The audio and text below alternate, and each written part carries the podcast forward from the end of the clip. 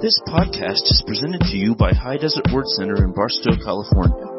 For more information, visit hdwc.org. But anyway, as you notice your title, title of the message today, Barstow, California, one of the best places to live on planet Earth. Why is this one of the best places to live on planet Earth? Well, I know for me, because my father does not lead me on wild goose chases. My father does not lead me to go down to destruction, but to live in a life of blessing. And if my God is going to move me 2,000 miles to a mission field called California, then God's going to cause California to be a good place for my family to live. Amen? But He needs me to cooperate. He needs you to cooperate. And so, you know, I, I, I, I, pray in the name of Jesus, none of you ever get sucked into this stuff about what a horrible, trashy town Barstow is. Well, why are you in Barstow? I just got stuck here. I didn't get stuck here. It cost me thousands of dollars to come here. It cost me leaving the place that I lived for 54 years, where my parents were from, my siblings are from, my aunts and my uncles, my grandmas and grandpas are buried in Indiana. So I didn't come here. Well, I don't know how I got here. I guess I'm just stuck. No, I'm not stuck. I'm on assignment. One of these days I'll move to heaven. Before I move to heaven, this is where God has me in the will of God. How many of you ever think about, am I in the will of God, the perfect will of God? You know, I, am serious. I'm not, this is not a set up question, not a joke. How many want to be in the perfect will of God? Well, amen. Well, if God's got you in Barstow and it's the perfect will of God and, and, and you don't like things around you in Barstow, listen to what we're teaching and change Barstow. Amen. Change your place. If you don't like the place where you work at and it's a place where you prayed to be at and God's got you there, quit griping about it. Start praying about it. Speaking good about it. And man, when they go to knocking how bad the job is, knocking how bad all the stuff is in your job there, break those curses in Jesus' name and speak blessings over the job. Amen. Then one thing I found out, there's ways God moves. He'll either move you, He'll move the troublemakers, He'll do something to change it, but He's got your words you got to work with. Amen. Doing better preaching than you are shouting. I think we need to turn something off up there. I turn the whistles. Okay. Proverbs 11:11, our theme verse for the year in the Message Bible. Let's read this out loud together. Proverbs 11:11. Let's say this together. When right living people bless the city, it flourishes. Evil talk turns into a ghost town in no time. And I think about that, and I remember years ago I was at a Brother Copeland Ministers Conference, and one of his speakers was a traveling minister, and he told, and I remember he got there when he was preaching, he said this. He said, I can't believe the places God sends me. He said, most of the towns I go to, as soon as the pastor meets me at the airport, the first thing they say is, oh boy, God sent you to a really bad place. They say, we got the biggest demons here. We got the meanest people here. There's so much crime here, man. We got big demons here. He said, man, how come every city I go to, that's all I hear is how big the demons are. I never hear how big God is. And I think about this, the first ones that ought to get it should be the spiritual leaders, the pastors. The first ones that ought to recognize what's going on in spiritual warfare ought to be the pastors. At the blind lead the blind, Jesus said, they both fall in the ditch. And so pastors from the Bible need to teach believers how to live, how to talk, how to change things. Amen? And so and so it says that, that it turns into a ghost town in no time when you talk evil about your city. And so I want to say it again, none of us are living here in this part of the world by chance. Some of you were born here, grew up here. Amen. You know, a lot of you are born here grew up here. Some were transplanted here through the military career, the railroad or something, you know, through your ancestors. Something happened where you were changed here. And some of us were sent here on assignment by the Lord Jesus Christ, the commander and chief of God's armies. Amen. God has sent a lot of pastors and spiritual leaders to this part of the world as commander in chief. And you know, I think about when, when I when I first came here and started meeting some of the pastors, it surprised me how many transplants we had. There's pastors in Barstow from where I came from. I came from Indiana, which is called the Midwest. We have pastors in this town, we're sent here from Missouri, Kentucky, Ohio, Indiana, Illinois. I know pastors from all over that part of the country, and pastors that are sold out to Jesus don't just try out things for career moves. They ask the chief. They ask the head of God's army, Lord, they do like I did. They say, Lord, I'm willing to go anywhere. I'm willing to be anything, do anything you want me to be. Just use me, Jesus. And so then God, I think about California now. I'm talking about our, our state, our great state. I'm talking about California. God would not uproot families from all over the world and send them into California if God wasn't concerned about California. Amen. And I want to say this. I don't care how big the demons are. They're no match for God. Amen. I don't care how, how, how, how bad the thinking is of liberal politicians, politicians that are anti-God, they're anti-Christian. They're no match for the Holy Ghost. But, but, for demons to operate, they need people to allow them to. For God to operate, He needs people to allow them to. And the only way people can cooperate with God is number one, get born again. He has to live on the inside. And then that's no guarantee they're going to cooperate with God. Then they've got a Romans 12:1, which says, "Don't be conformed to the world. Don't think like the world, but renewed. Be renewed in the spirit of your mind. You've got to have your mind renewed. That means you've got to have your mind trained with the Word of God to think in with the Word of God. Because when you think in with the Word of God, you pray in with the Word of God. And you pray in with the Word of God, God answers. And so we as Christians can't just be saved or can't just have saved politicians or leaders that think they're going to be able to cooperate with God because they don't get their minds renewed by the Bible, they're still going to make wrong decisions. They're still going to do things wrong. But I can tell you where it starts at, what we're going to be talking about today, what Pastor Dave's been talking about, that we as Christians have to get our, our hearts, our souls, and our mouths, and our actions lined up with the Word of God. And when we do, I guarantee you, this city, this region will get better and better and better and better. Amen. Amen. Amen. And so anyway, Christians are called by Almighty God to control.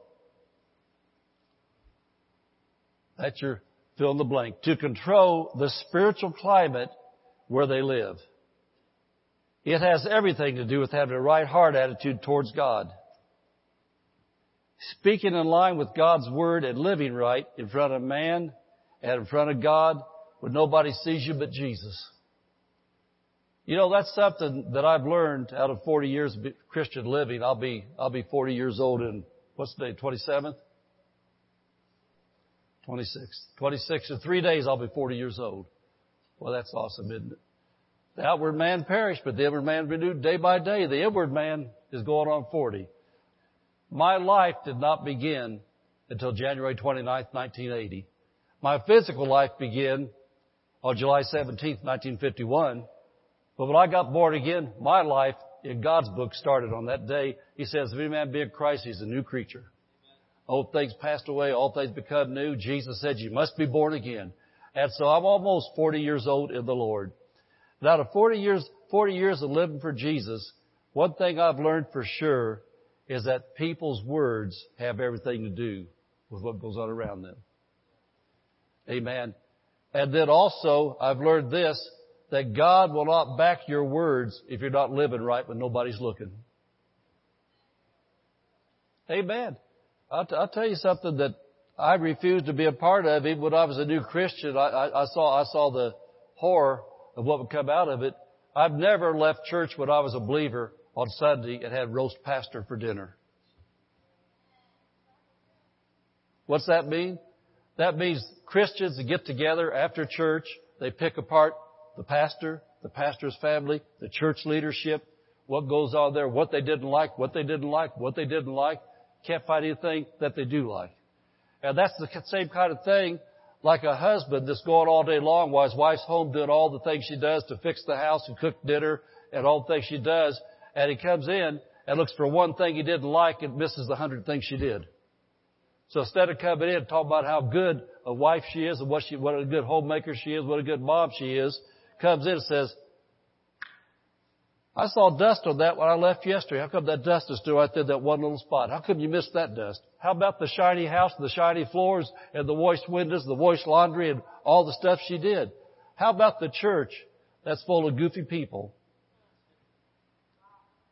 How do we know church is full of goofy people? Because I'm here and you're here. And God wants to change us to be less goofy. And so, how, how come instead of come, leaving the church after you come into the church, how come leaving the church, instead of talking about the 99 good things you saw, you're going to go home and talk about the one thing you didn't see or the one person that acted weird. Why are you going to do that? Why are you going to major on that? And so I'm talking about how God can back us when we do talk right is by start living right. Amen. And so God wants us to control, to use our authority to change our region for the better. And two of my favorite sayings that Jesus gave me over the years that I say all the time because he spoke to my heart about spiritual things. Faith doesn't deny things. Faith changes things. Faith doesn't deny things. Faith changes things. If you're sick and you deny that something's attacked your body, that's not going to get you healed. What's going to get you healed is you begin to speak the Word of God and act on the Word of God and get healing working in your body, that'll change it. But if you go around saying, I'm not sick. I'm not sick. I'm not sick. You're going to stay sick. That's not faith. Faith says the devil has attacked my body. According to James 5, 14 and 15, when I call for the elders of the church and they anoint me with all the name of the Lord and they pray the prayer of faith, the healing power of God's working in my body. You're changing what, what, what the attack was. You're, in other words, you're denying Satan the right to invade the temple of the Holy Ghost. Bible says that your body is a temple of the Holy Ghost. It does not say it's the household of sickness and disease. It says it's the temple of the Holy Ghost. And so Satan has no right to trespass on your body. And so if he does, it's not a lack of faith to say, I was diagnosed with such and such, but you don't stop there. I was diagnosed with such and such. The doctors aren't treating me, but I've called for the elders of my church. They prayed for me They've anointed me with oil. And according to the Bible, the prayer of faith is healing me. And so that's not denial. That's acknowledging what is and then using faith to change what is to what God says is supposed to be. God says it's supposed to be healing. Amen. And so for our city, faith doesn't deny things. Faith changes things. There's a lot of things in our city. If we wanted to make a list of things for our region, for our city, man, we could probably sit down till this time tomorrow and come up with a thousand things we don't like. Well, that gives us a thousand things we can start speaking over to change then. Yes. Amen. Does anybody hear what I'm saying? We see something we don't like. I'll give you an example. Man, it hit me right in the face this morning. So real. When we come to church to Newberry Springs, we drive up Yermo Road all the way past Peggy Sue's, keep on coming north. We get on right here at Irwin Road because I just, on Sunday mornings, or when I've come to service, I don't like to get on the 15 because that kind of just razzles me a little bit out there for all the stupid stuff going on. And so I like to protect the anointing. So we always take the side roads. Coming up this morning, and we're riding along, and I've trained myself for my eyes not to look at this one billboard. It's got some nasty looking woman up there says something about a gentleman's club on it, and I don't know what else it says because ever since I've been coming that way, I've got I've learned to put blinders on. And so we're coming this morning. We're talking. I saw that nasty woman grinning at me up there. I saw the words gentleman's club. I saw something on it. I thought, wait a minute. What am I teaching on? I said, that has no right to be here. This is my territory. I said, we do not want that stuff in Barstow. We don't want the men of this city to be influenced by that, that nasty billboard. I pointed my finger at it and I said, I curse you in Jesus' name. I said, you're coming down in the name of Jesus. The people put you up there is either going to take you down or they're going broke so they can't afford to keep you up there. And then I said, angels go forth to do something, get that nasty picture out of our territory, and I expect before many days hence to that billboard going. Amen. Amen. Amen. You see what I'm saying? There's things that we see. We've got authority in the name of Jesus to change things. Amen. I had the blinders on, but why keep their blinders on? Think of all the thousands of men on the 15 that are seeing that every day and then going home and not being a good husband to their wives because they got sexual fantasies they shouldn't have. Oh, glory to God. I want to say it again. I'm doing better preaching than you are shouting. See, I'm giving you a living example how to change your city. Man, you see things going on in this city here, you're going to have to start pointing your finger at and speaking some blessings over them. Glory to God. Thank you, Jesus. The spiritual, another one of the sayings God gave me years ago that I like to use, the spiritual always determines the natural, good or bad. Good or bad, what goes on the spirit changes the world we live in. God is a spirit. We are spiritual sons and daughters of God created in His image. We live and function and, you know, this is, this is some things that may be kind of hard for you to catch on at first, but when you're around when you're around God for a while, you read the Bible, you pray, and you know the Holy Spirit, and you stay close to Him, you start seeing this. We live and function in two realms. We live in parallel, parallel worlds, the spiritual and the physical. We must learn to use our God-given authority in the realm of the Spirit if we want to change the natural world around us to have God's best. What's that again? We've got to learn how to navigate through the realm of the Spirit. If you want to change the physical world. You know, I, th- I think that in the United States of America, I don't know how many, how many of you watch our country. The older I get, the closer I watch what goes on our country. I see billions of dollars spent trying to change our society. But when you got demon spirits they don't care about money. They don't care about programs. They don't care about all this kind of stuff people do. They don't care about 10,000 likes on Facebook. They don't care about writing letters to Congress and all that kind of stuff. All they care about is when you say, Satan, in the name of Jesus, I bind you. I bind that spirit of abortion in my state. I bind that spirit of thievery in my state. I bind those lying spirits in Jesus' name. Lord, I want to thank you. You told me what I bind on earth is bound in heaven. What I loose on earth is loosed in heaven. You're a spirit being. Those words come out of your spirit into the spiritual realm, change the world around you. You know, I remember years ago, uh, uh, my truck driver job, I was a baby Christian, just learned how authority works.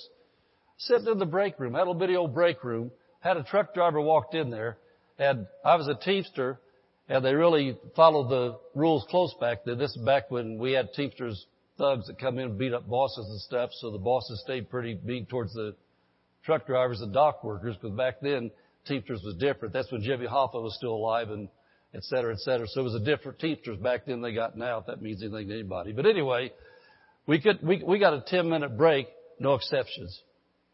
So we come in there, we got a 30 minute lunch, no exception. Came in, you had 10 minutes, you was back out. You had 30 minutes, you was back out. And so I was a, I was a Christian in this break room had a little bitty Bible I carried in my pocket. And so for 10 minutes, I got to come in there, but I grabbed a quick Coke or something. I sat there, read my Bible like that. And so it was hot summertime, had the air conditioner cranked up there in Indiana. I mean, it, it, it was hot outside, and we had it cranked up really cool in the break room. So I'm sitting there, and everybody just doing their regular talking, carrying on like people do in break time. Read my Bible. This guy walks in, and man, he wasn't even one of our guys. He's another truck driver, another place come there. And he was loud, cussing. Every other word was a blankety blank word that we don't like to say, but we'll never say it as Christians. Carried on like that. And I'm sitting there trying to read my Bible, and I said, Jesus. He said, that's the spirit of blasphemy. Take authority over it. And so I just had my head down like that, and I just said, you spirit of blasphemy, get out of here in Jesus' name. You don't belong here. And man, this guy, this big old fat truck driver, goes, ooh, ooh, it's hot in here. He started choking up and he ran out the door. And all these other truck drivers, sinners, sitting around, they said, hot. It's freezing in here. What's the matter with him? And then one of the other people there was a, Christian too. He looked over at me and said, I know what you did. I changed the atmosphere there by taking authority over a demon spirit. And so see, here's what I'm telling you. If God calls Christians to walk a picket line somewhere and carry signs, that's okay. That's an outward thing. But the main thing that's going to change things is the spiritual realm, what we do in the realm of the spirit. We as Christians have got to learn to cooperate with the Holy Spirit and the Word of God. How many know the Bible is inspired by the Holy Spirit? The Holy Spirit told men what to write and they were printed in the pages of the Bible. And so actually when we read the Bible, we can say the Holy Spirit said, because the Holy Spirit spoke through the men. And so the Spirit and the Word always agree. So if you want a word from God, read the Bible. And when you read the Bible and God says, when God says, evil men speaking bad words hurt the city, says right living men, right living women that speak the blessed of God over the city, change the city. And so we have to know as believers, we are called from God to change where we live at. The spiritual always determines the natural, good or bad. God is a spirit. Genesis chapter 1 says, when God looked out at earth, it was dark. It says the Spirit of God hovered over the waters. And then God said, Oh, it's dark down there. It's so dark. I don't want to go down there. It's dark. God didn't want dark. So God said light. God spoke light because He didn't want dark anymore. He wanted light. We've got to speak light to the darkness around us. Why is that? We're created God's image. Matter of fact, in the Hebrew, it says created God's image. In the Hebrew, it says man's created a speaking spirit. We are speaking spirits temporarily housed in an earth suit.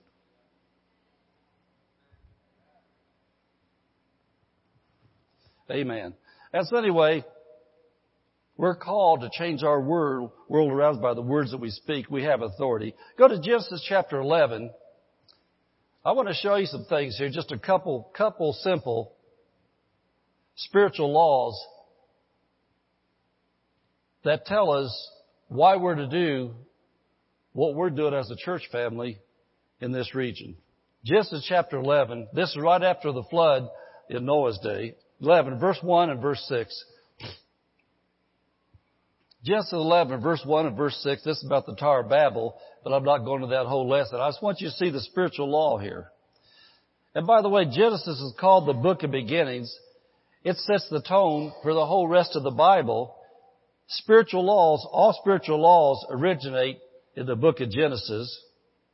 And there's, there's one, there's one law of Bible interpretation called the law of first mention.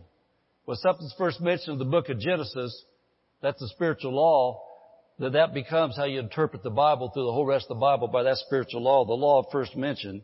And so Genesis chapter 1 verse, uh, chapter 11 verse 1 says that the whole earth, this is after the flood, was of one language and of one speech. One language at one speech.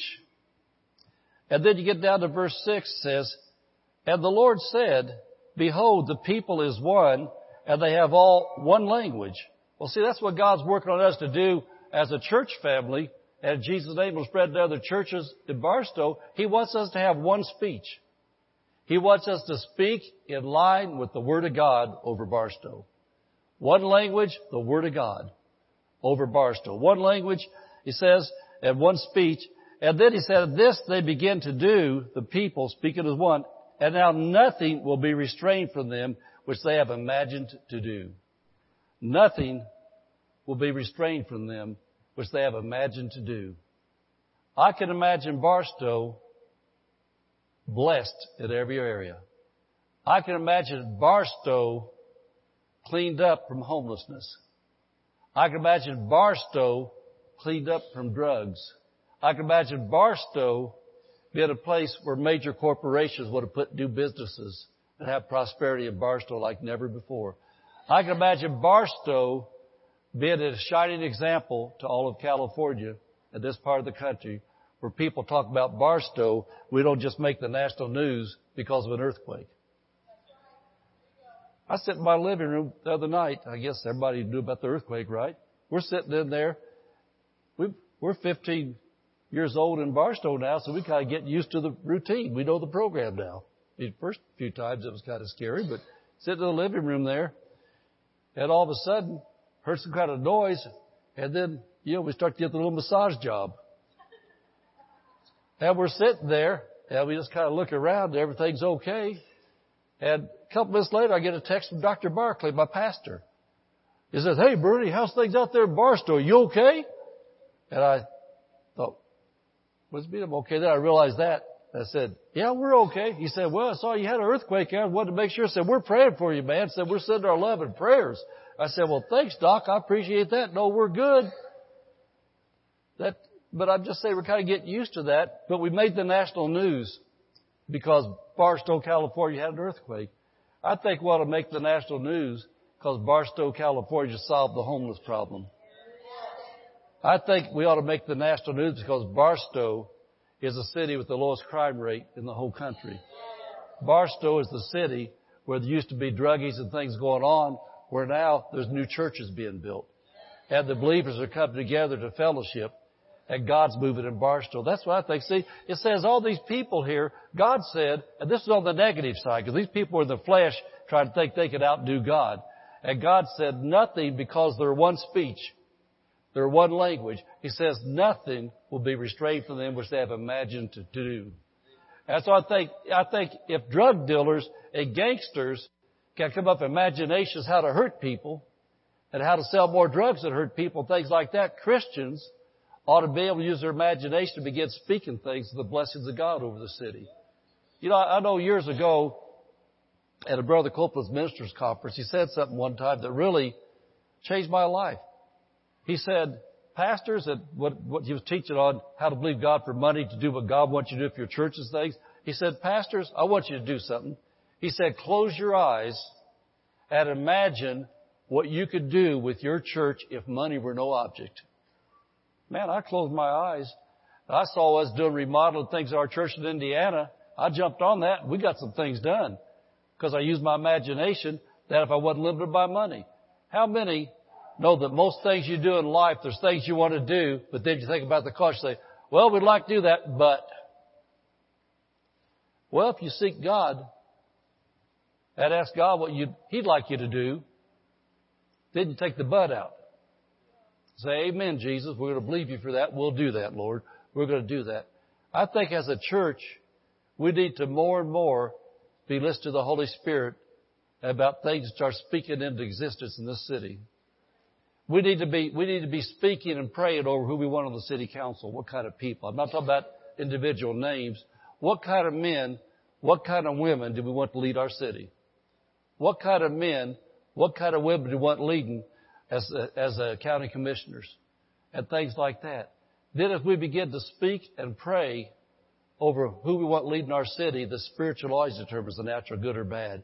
You get Christians, especially Holy Ghost Christians that love the Bible, in positions of authority, that they begin to make laws and vote in ordinances and things that please God because they're listening to God. I want somebody leading me that's going to pray and ask God, what's the best way to prosper Barstow? What's the best way for this county to be all God wants? Oh, well, that's the kind of people want. But see, that all starts with us. Instead of griping and complaining all the time about who's in there, just start doing some speaking and tell the devil he's not going to get to put in there. Amen. That's what it says. Nothing shall be impossible which they've imagined to do because they're one speech. Isn't that what we're doing is make a good faith confession over our city every service? We're one speech. Just think in the spiritual realm, every time we're speaking those words of faith. You know the financial faith confession God had me write out years ago? We've got so many testimonies of people seeing those things come to pass in their life. Just think if this church right here can get into agreement what we're speaking, that that's going to start spreading to other churches. They don't even have to know we're doing it. Because we're doing what we're doing, other pastors and believers are going to pick up in the spirit that something's changing and God's going to lead them to jump in too. Amen, amen. And so anyway, uh, two spiritual laws here that, that, that, that's in effect is this, the law of confession, or a lot of times the King James renders it profession. The law of confession. That word profession that's in the King James in many places comes from the word homologia. Homologia. And the word homologia, translated profession and confession of the Bible, is real simple. It means to say the same as. To say the same as. God wants us to say what He says about our life. As Pastor Dave's pointed out the last three weeks, that this, we're doing this on a corporate level, But this applies to us individually in our lives. Because as we begin to get in line with the Word of God, our health changes. Our finances change. Our families change. Our jobs get better. Things change. God wants us, instead of saying, I'm sick, I'm sick, I'm sick, well, you know, the flu's going around. We always get it. Ten days, I watch the clock tick. I'm on number eight. I got two more days of sick. Two more days. They say, that's what they say. Well, the experts say, what's God say?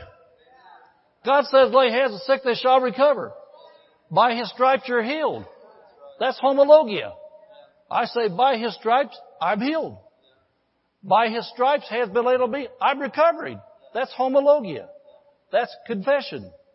That's saying the same as God. I'll tell you something I say all the time, financial things I see. I holler, tithers rights. I say the same as God. I say the devour's rebuked. I say the windows of heaven are open on my family. That's what I say. I don't say, well, if it weren't for bad luck, I'd have no luck at all. I got delivered for luck, from luck on January 29th, 1980. On January 29th, 1980, I crossed from the luck side to the blessing side. Amen. And if bad luck tries to hit me, it's not luck, it's the devil trying to attack me. I say, no, devil, I resist you. I submit to God. In the name of Jesus, I bind you, devil. Get out of here. You're not throwing that stuff on me. I'm not in your kingdom anymore. I'm in God's kingdom. Amen? And so, these people said the same as. And so they were on the wrong side. But this is the law of confession. It carries all through the Bible. Look at Proverbs 18:21. And this has been quoted around here enough the last several months that everybody here should be able to, I, probably shouldn't have to turn to it. I bet you all of you know it already. Proverbs 18:21 is one of the first verses God led me to when I got saved. Even before I was around a Word of Faith church, God taught me Proverbs 18:21. This is a spiritual law. This is the law of confession. This is the law of what God used in Genesis chapter 1. God said, He confessed out of His mouth. God said, let there be light. There was light. God said, let the waters cover the earth, and the waters covered the earth. God said, let the oceans be filled with fish, and fish were in the oceans. God said, let there be trees. And then he said, the life's in the seed. Every seed produces after sky. And God said, that's the law of confession. What do you said?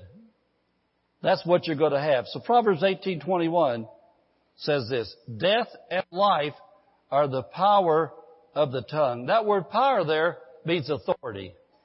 There's authority in your words. Power means authority. You have power because you have authority. Because you have authority, you have power. And that means through your words, you have the God-given ability to change things. To change things. Death and life. If you don't like sickness, quit talking sickness. If the flu knocks on your door, Quit saying that stupid stuff. I'm not preaching to my family got all these kids, but just because your kids go to school doesn't mean they have to bring sick home.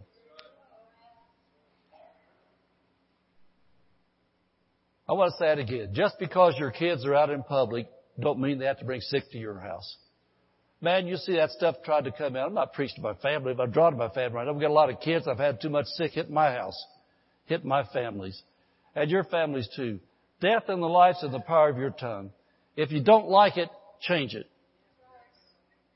Start speaking life. When you lay hands on them, keep on giving them mess, whatever you got to do, but you just say in the name of Jesus, this is the last time this is coming to my house. This is the last time it's coming to my house. We're not carriers of sickness and disease. We're carriers of divine healing and health. We're carriers of the gospel. That's what we've got. And when our kids go to school, they're inoculated by Psalms 91. Amen. No sickness, disease comes nigh our dwelling. They're inoculated in Jesus' name. Death and life are the power of the tongue. That's the law of confession. And they that love it shall eat the fruit thereof. And so this spiritual law started in the book of Genesis. And look at Mark 11, 23 in the New Testament. These are some of our favorite verses as believers. But we've got to recognize it's spiritual law. Works on the negative, works on the positive. Mark 11:23 Jesus said, "For verily I say unto you that whosoever shall say."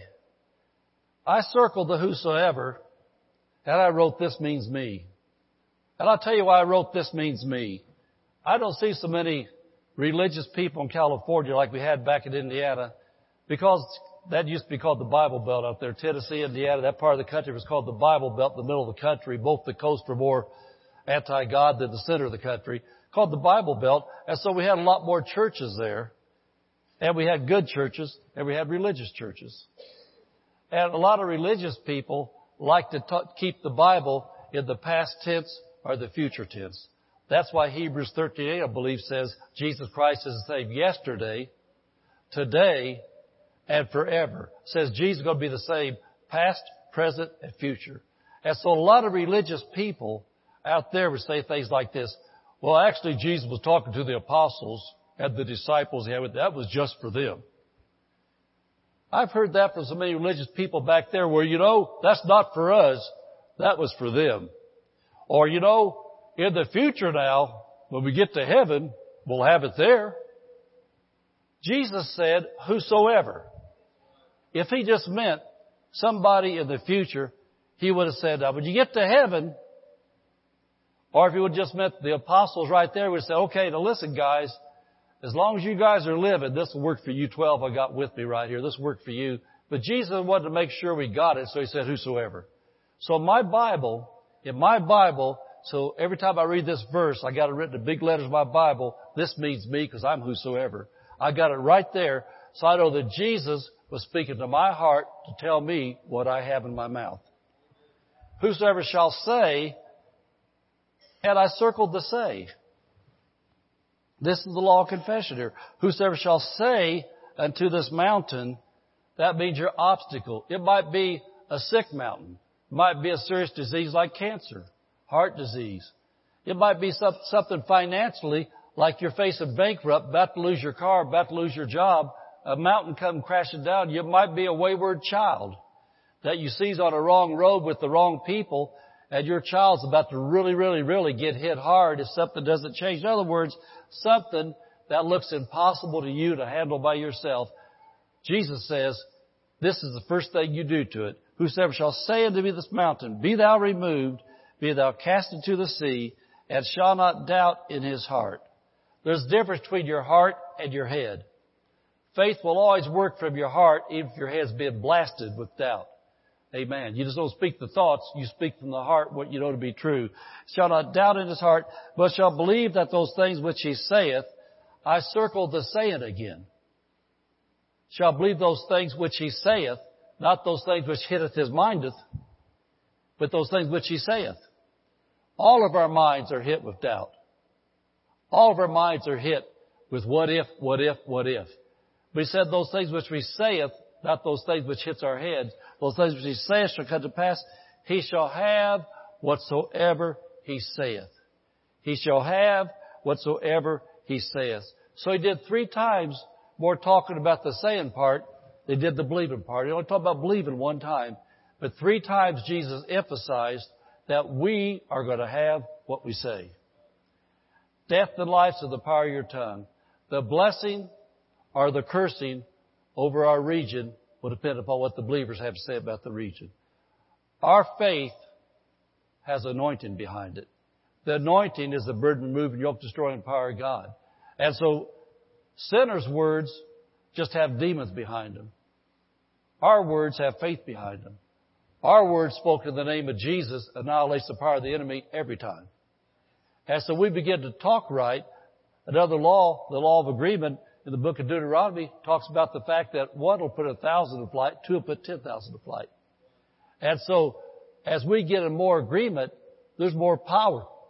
Power comes out of one church full of people like this that all the thousands of people around Barstow could ever think about. We've got authority in our words. We've got power in our words. And so Jesus says we'll have what we say.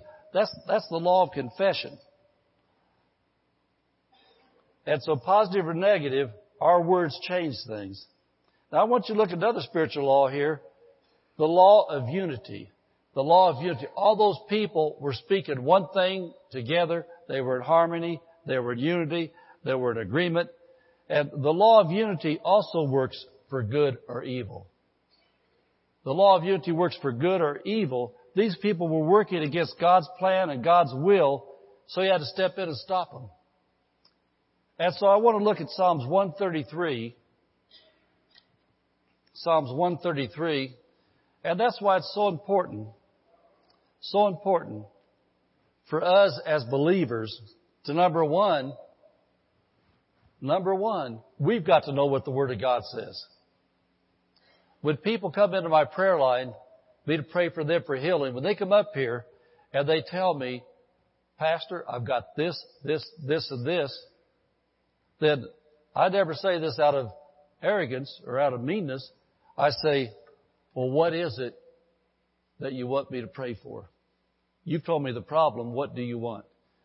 Well, see, Jesus, when people come to Him, blind Bartimaeus come to Jesus, and Jesus said, what do you want me to do? He said, Lord, I want my sight back. It was important to hear what he wanted. He may have wanted to see an eye dog. Well, if I'm praying for healing, and you're wanting to see an eye dog, we're not in agreement. If you come up there and you got a serious injury or thing about you, and you're getting a government uh, help for being sick or injured like that, and you're facing, well, wow, if I receive my healing, I'm going to lose that $3,000 a month disability if I get healed. Well, if I pray for your healing and you're totally against it, all you want is to get your check quicker, we're not in agreement. That's why I want to be in unity with you. If you come up here, I want to know what you want. If all you want to do is get a better deal on your pills, I can agree with that. But if you want heals, you don't have to take the pills. I can agree with that. Believers in a church need to be in unity with the Word of God, with the plan of God for their family, for their city. Unity. These people built the Tower of Babel. They were in unity. And so God said nothing's impossible to them. Said they're talking the same and they're in agreement. Psalms 133 verse 1 through 3. Psalms 133 verses 1 through, 1 through 3.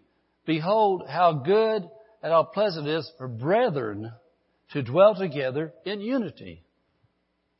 And in Matthew chapter, just write this down in Matthew chapter 12 verse 25, Matthew 12, 25, write this verse down. It's really important. Division is Satan's way. It's the opposite of unity. Division is the exact, exact opposite of unity. Unity is God's way. Division is Satan's way. In Matthew 12, 25, Jesus said, any city, any nation any home that's divided against itself cannot stand. A city, think about divorce, divorce. They're divided. They can't stand. They're not in unity anymore. They're out of harmony. It's no longer wedded bliss. It's wedded strife. So they divide. And so Division is Satan's way, unity is God's way. I'm going to look at these verses here and just show you some things in this. But think about this. I was thinking about this this morning because I knew I was going to preach. What's our nation called? The what? United? You know why we're the United States? We were in unity when this state started. If you've been watching the news since the, since really the, the uh, Bush-Gore election, back then, I hate what the devil got to accomplish through the media that Christians fell for even started calling this the divided states of America. Remember that sort the divided states of America? That was inspired by hell. Now they call it a blue state or a red state. Well, our founders called us the United States. That's why United, that's why America started off so great, is because we were united. And back when we were united, the pilgrims came over here for freedom of religion the founders came over here to get free from a lot of things in England, et cetera, et cetera. But one of those things was freedom to worship how we wanted to worship in America, do what we wanted to do. And was primarily Christianity. They were in unity with God. They were in unity with the Bible. So they had 13 colonies. They called us the United States of America. On our Bible, I mean on our money, it says United States of Treasury. United States. We were united. We had one purpose, one mind. We were together in America as United States. And don't ever agree with that divided states of America. If you do, quit doing it. And when you hear the people that are trying to destroy our country so much saying, the divided states, no, no, I break that curse. We're the United States again. We're back united with Jesus. We're united with God. We're united with the Bible. Christians are united in America. It's no more this divide and conquer. It's united, we win. Amen. Amen. And so God said, how good, how pleasant it is for brethren to dwell together in unity, not division. And then he says, here's what unity is like. It's like the precious ointment upon the head that ran down upon the beard, even Aaron's beard, that went down to the skirts of his garments. And so that's taught, that's symbolic, now listen, that's symbolic of the anointing of the Holy Ghost. In the Old Testament, when they anointed the, the, the kings, the priests, the ones like that, they poured oil on them, and that was symbolic on the outside of what God did in the spiritual realm on the inside to pour an anointing on them. And God said, now listen, this is so important to get this today. God said, when Christians get along in unity, it brings anointing. That's why when we have a service like we're having tonight, that's why when you get in a Christian church, where they're not fighting each other's position, they're not jockeying. You got somebody been there 30 years like some of the people have here. You got somebody come in last year. Had somebody come in, come in last year growing. God's called them to something. And then the person been here 30 years like Robert. Some of these guys been around here a long time, or Dennis and Janelle. Lots of people, we have the church been here a long time. They say, I want to train them how to do this. I want to show them what I've got to do instead. Hey, pastor, that guy's tried to, that tries to try to cut into my territory. I don't have any territory. You don't either. We got a church. And in our church, we're praying for God to send people that want to work. We're praying for God to send people want to do things. Because the more people we got to help do things, the more people God can send to us because somebody's going to do it to help them. And so if you get a church where people get along and we don't have a seniority order,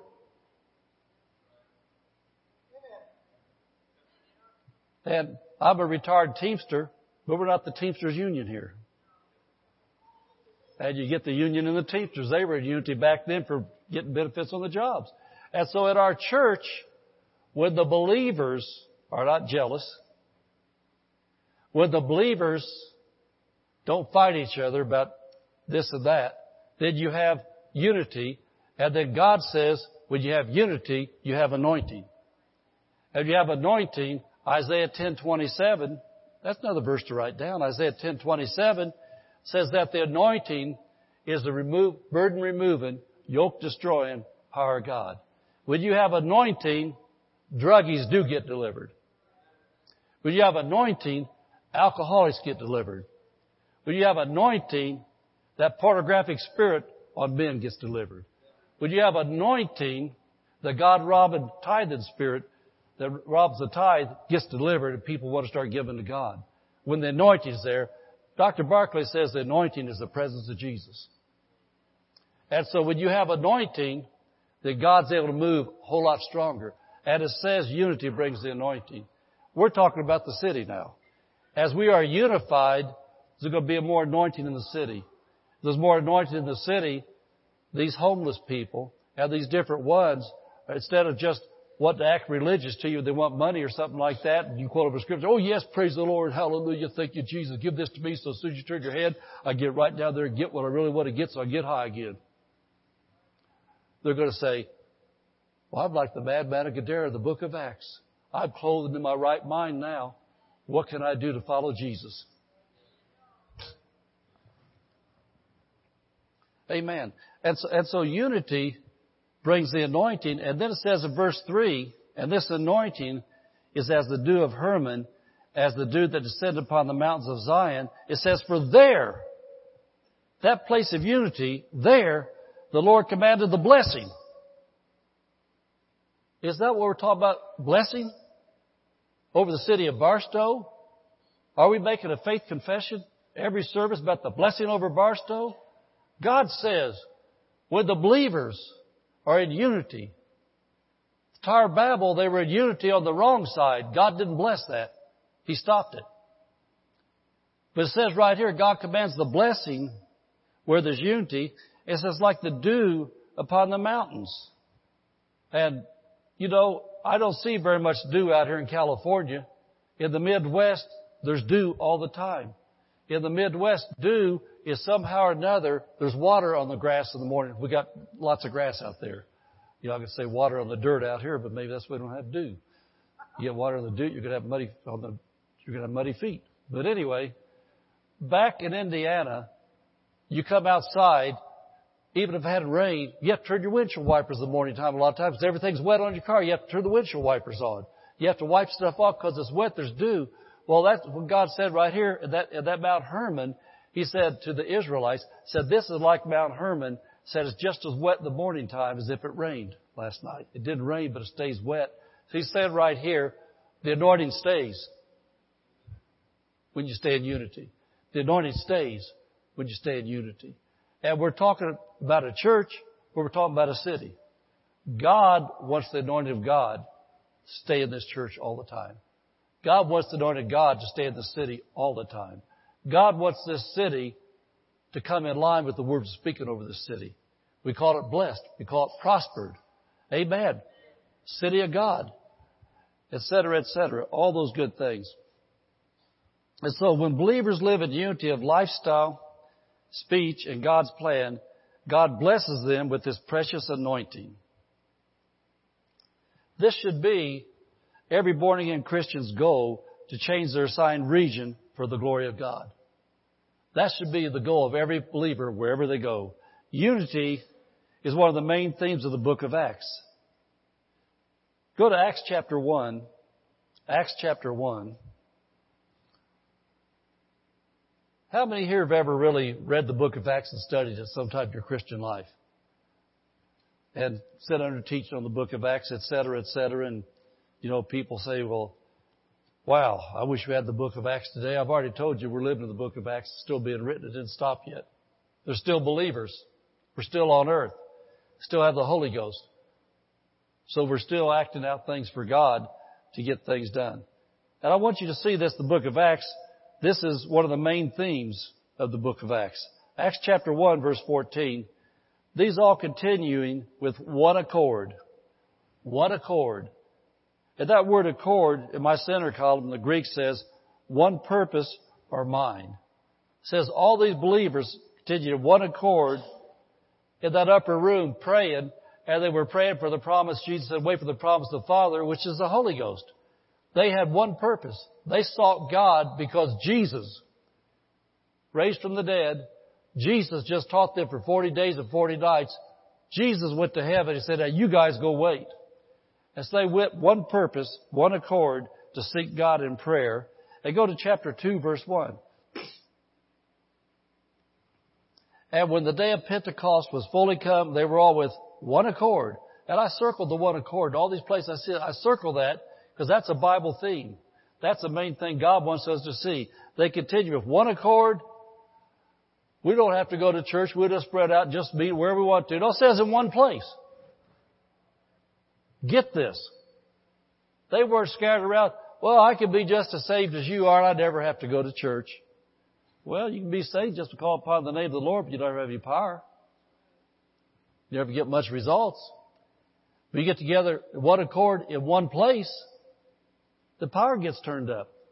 And when you're in a place full of the power of God, guess what? Some of us bound to get on you. Some of us bound to deliver you. These people were one accord in one place on the day of Pentecost. And of course, as you read chapter 2, that's when the Holy Ghost was poured out. They all began to speak with tongues. And that's begin of a major, that beginning of a major move of God that continues to this day. It's still going on because these people obeyed spiritual laws. They were in unity for God. Look at chapter 4, verse 6. I just want you to see how key this unity is or two, I mean, verse 46 of the same chapter. Verse 46. says, and they continued daily with one accord in the temple. These people were hooked up together at church, one accord, one purpose, one mind. They loved Jesus. They sought Jesus. They wanted to know the plan of God, the purpose of God, the will of God. They sought Him together. Well, you know, uh, I like just watch on TV now. We got such good TV preaching. Well, that TV preaching is good for people that can't come to church for some reason or another. But when you're a believer, you need to be in your church every time you can under the teaching of the Word of God from your spiritual leaders. And then you can be able to be there to bring your tithe in. Amen. That's important. Bring your tithe to God's holy altar. And then if you have problems, somebody's going to help you. But you come with your antenna up and somebody else in church may have problems. You can help them. That's one thing that I think a lot of believers don't catch on to. You come to church, it's not all about you. Sometimes you come to church, you are whooped up and you need help. But a lot of times you come into church, you see somebody else doesn't look quite right. You go over them, shake their hand and hug them, say something good to them. Amen? We're here for each other. So anyway, they have one accord in the temple. Now look at chapter 4, verse 24. And they were being persecuted, and this says that they, when they heard that, they lifted up their voice to God with one accord. They prayed together with one accord. They were in unity. Look at verse 32 and verse 33. And this is the church. The uh, multitude of them that believed were of one heart and one soul. One heart, one soul. And verse 33 says, because they were in unity, one heart, one soul, with great power, gave the apostles witness of the resurrection of the Lord Jesus, and great grace was upon them all. So I think you see what's going on here. God puts His blessing, His power is highly increased when believers are in harmony, in unity, meet together regularly. And I'm going to close with chapter 17, verse 6, because this is the end result of what we want in our city. Chapter 17, verse 6. And once again, the believers working together were changing the city. I want you to look at the last part of this verse. The last part of chapter 17, verse 6. The people of the city didn't like what they saw happen on the political side, but they were saying this, these that have turned the world upside down are come here also. It says these turned the world upside down, they're here also. And so I like to say it this way. The devil's already got the world upside down. We're turning it right side up. Everything, everything pretty much in the political realm and the realm of what we see has been turned around by Satan to be opposite of God. And said these people here, these believers, turned the world upside down. Now they're changing our city too. Why do you think they passed so many anti-God laws in America as we let the devil in? Can't pray in school. Can't have the Bible in school. You can't pray in public. You can't do this. You can't do that. Because the devil who's controlling people, they're making decisions. The devil is threatened by Christians to get in unity. Because when Christians start praying in public, when the Bible start being taught in schools again, Princeton, Yale, Harvard, all those were divinity schools when they started. When things start turning around because Christians like us start speaking right and living right, guess what? They're going to say, wow, they've come to this city too, and because we're doing this right, they're going to say, we're glad too, because it changed our city. Amen. That's what we're looking at. And so, if we will follow Jesus together and speak God's blessings over our region, Barstow and surrounding area will be one of the best places to live on planet Earth. Let's make our faith confession. Then we'll do all the clapping. Let's make our faith confession, then we'll stand up. We declare that Barstow is a blessed city. Our families are blessed. Our schools are blessed. Our churches are blessed. Barstow is healed. Barstow is prospered. Barstow is safe. Barstow is strong. Barstow is surrounded by the walls of God's salvation. Barstow is full of love, joy, and peace. Barstow is full of the glory of God. Barstow is coming to Jesus. Barstow is saved in Jesus' name. Now stand up and clap. Thank you for listening to this podcast. For more information, visit hdwc.org.